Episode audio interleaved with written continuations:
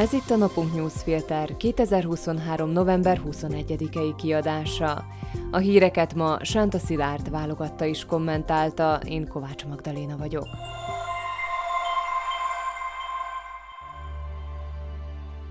Adj hangot a szlovákiai magyaroknak. A napunk a független és minőségi újságírás fóruma, amelynek szüksége van olvasói támogatására. Mi eljuttatjuk a legfontosabb szlovákiai magyar történeteket az országos nyilvánossághoz is. Kérjük, csatlakozz adományozóinkhoz a napunk.sk per 2024 címen. Köszönjük! Mai témáink Kivizsgálják a koronavírus járvány alatti intézkedéseket. Dolinková engedett az SNS kérésének. Fő a stabilitás. Borgulja másodszor visszapattant a 363-asról. Robert Fico negyedik kormánya egy újabb nagy témára lelhet, pontosabban egy korábbi témát vesz újra elő, immár hatalmi pozícióból. Peter Kotlár oltás ellenes SNS-es képviselőjavaslata, mely szerint bizottságot kell létrehozni a járványügyi intézkedések kivizsgálására, támogatással állt a kormánykoalíció három pártjában. A Smer elnöke a múlt pénteki pártkongresszuson utalt arra, hogy teljes mértékben támogatja azokat a politikusokat, akik az előző kormány 2020-as és 2021-es koronavírus járvány idején történt álmok futását tervezik kivizsgálni. A Smerhez csatlakozott a második legerősebb koalíciós párt, a Hlász is, amely kijelentette, hogy egy ilyen bizottság ötletét felkarolják. Az még egyelőre nem ismert, hogy milyen módszertan és szempont alapján vizsgálnák ki Matovicsék intézkedéseit. Két nagy terület körvonalazódik. Az egyik az állami források felhasználására vonatkozna, különös tekintettel az országos tesztelések kiadásaira. A másik sík, amin a vizsgálat folyna, az előző kormány felelősségét firtatná, hogy megfelelően kezelte a világjárványt. Egész konkrétan emberéletek ezreiért teszik felelőssé az előző kormányt. Hasonló vizsgálatot, sőt büntetőeljárást kezdeményezett Maros Zsilinka főügyész az év elején. A főügyész lépései arra irányulnak, hogy kiderüljön, a járványkezelés során nem veszélyeztették-e indokolatlanul az emberek életét. Ficóék ellenzékből is bírálták Matovicsék járványügyi intézkedéseit. Egészen odáig mentek el, hogy kormányellenes tüntetéseket szerveztek, melyen a résztvevők az akkor kötelező szájmaszk nélkül jelentek meg. Bírálták a vakcinát népszerűsítő kampányt is, emberkísérletekről beszéltek, ugyanakkor a cseki érdeklődést kiváltó orosz Sputnik V vakcina engedélyeztetése mellett emeltek szót. Ez a téma is jól jön Ficónak, hogy bosszúját kiteljesítse és törleszen az előző kormánynak, amiért Smerhez kötődő személyek tucatjainak korrupciós ügyeire derítettek fényt. Az pedig nagyon jól jellemzi a változó politikai térképet, hogy ennek az ügynek az élére Peter Kotlár az SNS listáján parlamentbe jutott képviselő állt. Kotlár sportorvos és ortopéd a koronavírus járvány idején nyíltan hirdette, hogy nem oltatta be magát, miközben egészségügyi dolgozóként ezt meg kellett volna tennie, hogy mások egészségét ne veszélyeztesse. A szlován internetes tévécsatornáján éppen az oltás ellenességével építette fel magát. A parlamenti választás előtt azt hangoztatta, hogy megválasztása esetén egyebek mellett az oltóanyagokkal és a chemtrail kíván foglalkozni. Az, hogy Ficó beáll Kotlár kezdeményezése mögé, nem jelent meglepetést, hiszen ő is hasonló retorikát használ. Ami beszédesebb az egész kormánykoalícióra nézve az az, hogy Pellegrini, ahogy más ügyekben is, végtelen cinizmussal és politikai haszonleséssel támogat, vagy csendben tudomásul vesz hasonló kezdeményezéseket. Ezzel a politikai krédóval veszi célba az elnöki hivatalt. Ha Pellegrini, aki ma a legesélyesebb államfőjelölt, valóban győztesen kerül ki a köztársasági elnökválasztásból, és a Hlász addig mindenben ilyen szolgalelkűen követi a Smert, akkor Robert Fico mesterterve, amit a pénteki pártkongresszuson vázolt fel a Hlász beolvasztásáról, minden erőlködés nélkül magától megy végbe. Azt még nem tudjuk, hogy a Hlász jelöltje Zuzana Dolinková egészségügyi miniszter hogyan reagál Kotlár kezdeményezésére, de ma egy másik kérdésben meghajolt az SNS akarata előtt. Dolinková eltörli a nem változtatásra vonatkozó iránymutatást. Azt, ami Juraj Vankulics és Matús Horváth Zámocká utcai meggyilkolása után az LMBTI plusz közösség kifejezett kérése volt.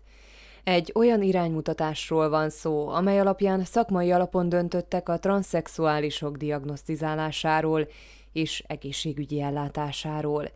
Továbbá rendelkezett a tranzícióról, vagyis arról, hogy a transznemű nemi identitásának megfelelően élhessen. Ezt törölte el ma az egészségügyi minisztérium. Részleteket nem közöltek, csupán annyit, hogy a minisztérium a jövőben foglalkozik majd a kérdéssel. Tehát a transzneműek életét megkönnyítő változást töröltek el, akik korábban könnyebben jutottak például új anyakönyvi kivonathoz. Az orvosok abban az esetben is kiállítottak szakvéleményt a nemváltásról, ha nem került sor sebészeti beavatkozásra. Az egészségügyi miniszter lépése nem csak érzéketlen, de az indoklása is jól tükrözi azt, hogy mire lehet számítani a kormánykoalíciótól a következő években. Dolinková azt hozta fel döntése mellett, hogy a kormánykoalíció stabilitása érdekében cselekedett így. Nehéz egy olyan döntésen számon kérni a szakmaiságot, melyet nem szakmai megfontolások vezettek, hanem ideológiaiak, hiszen a jelenlegi koalíció több tagja is az iránymutatás eltörlését szorgalmazta, még az előrehozott parlamenti választások előtt. A jogbiztonság, a megfelelően szabályozott jogi környezet egyre többeket vezetett arra, hogy az egyes hivatalok előtt felvállalják az életüket, Igaz, két ember életébe került, hogy a politikusok hajlandóak legyenek foglalkozni a kérdéssel. A korábbi iránymutatás még jócskán 1989 előtt készült. Az új kormány azonban elkaszálta a nyitást, a változást. Ezáltal több száz vagy ezer állampolgárnak keserítette meg úgy az életét, hogy egyébként semmilyen szakmai érve nincs. Ezért is veszélyesek az ilyen populista politikusok, ugyanis nem konstruktív megoldásokat keresnek, hanem politikai haszonért cserébe bármikor feláldoznak csoportokat, közösségeket. A főügyészség nem hagyta jóvá Martin Borgulja, a Smerodina volt parlamenti képviselőjének kérelmét, nem szüntette meg az ellene indított eljárást. A politikust első alkalommal sikerrel mentette meg a 363-as paragrafus, másodízben csalódnia kellett. Maros Zsilinka főügyész januárban a 363-as paragrafust bevetve szüntette meg az akkor még parlamenti képviselő elleni első eljárást. A második eljárás idén júliusban indult ellene. Borgulja ellen tavaly áprilisban indították az első eljárást. Azzal gyanúsították meg, hogy 50 ezer euró kenőpénzt adott át Marian Kucserkának, annak a volt nyomozójának. Mindez 2018-ban történt, amikor a volt képviselő Pozsony óvárosának polgármesteri posztjáért indult. A Smerodina elleni vádak tavaly komoly ellentétekhez vezettek a kormánykoalícióban, mert Boris Kollár kiállt képviselője mellett is. Belengedte, hogy pártja megszavazza Mikulec belügyminiszter menesztését, akit az ellenzék többször is megkísérelt visszahívni. Az ex-képviselő azzal védekezett, hogy Kucserka zsarolásának engedett, ezért fizetett. Kucserkát azóta már jogerősen elítélték, mert kenőpénzekért elsimított ügyeket a rendőrségen. Borgulja az előrehozott parlamenti választáson ismét a Smerodina listáján próbált visszakapaszkodni a parlamentbe, de Boris Kollár pártja bőven a bejutási küszöb alatt végezte. Utóirat a pártelnököt vigasztalhatja a bulvár sajtóban ma kiszivárgott hír, hogy megszületett a 16. gyereke.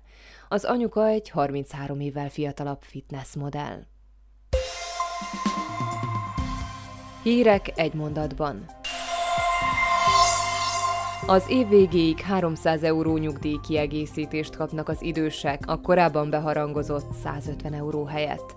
A Ladislao Kamenyicki pénzügyminiszterrel folytatott tárgyalások során sikerült még 220 millió eurót találni erre a költségvetésben, jelentette ki keddi sajtótájékoztatóján Peter Pellegrini házelnök és Erik Tomás munkaügyi miniszter.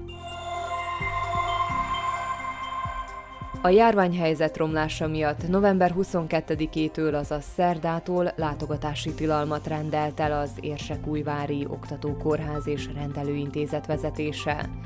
A visszavonásig érvényes tilalom az egészségügyi minisztérium fenntartása alá tartozó központ minden osztályát és klinikáját érinti. Kivételt csupán az érintett osztály, illetve klinika főorvosa tehet, vagy a kórházigazgató olyan esetben, amikor a beteg súlyos állapotban van, vagy egyéb okból indokolt a rokonlátogatás.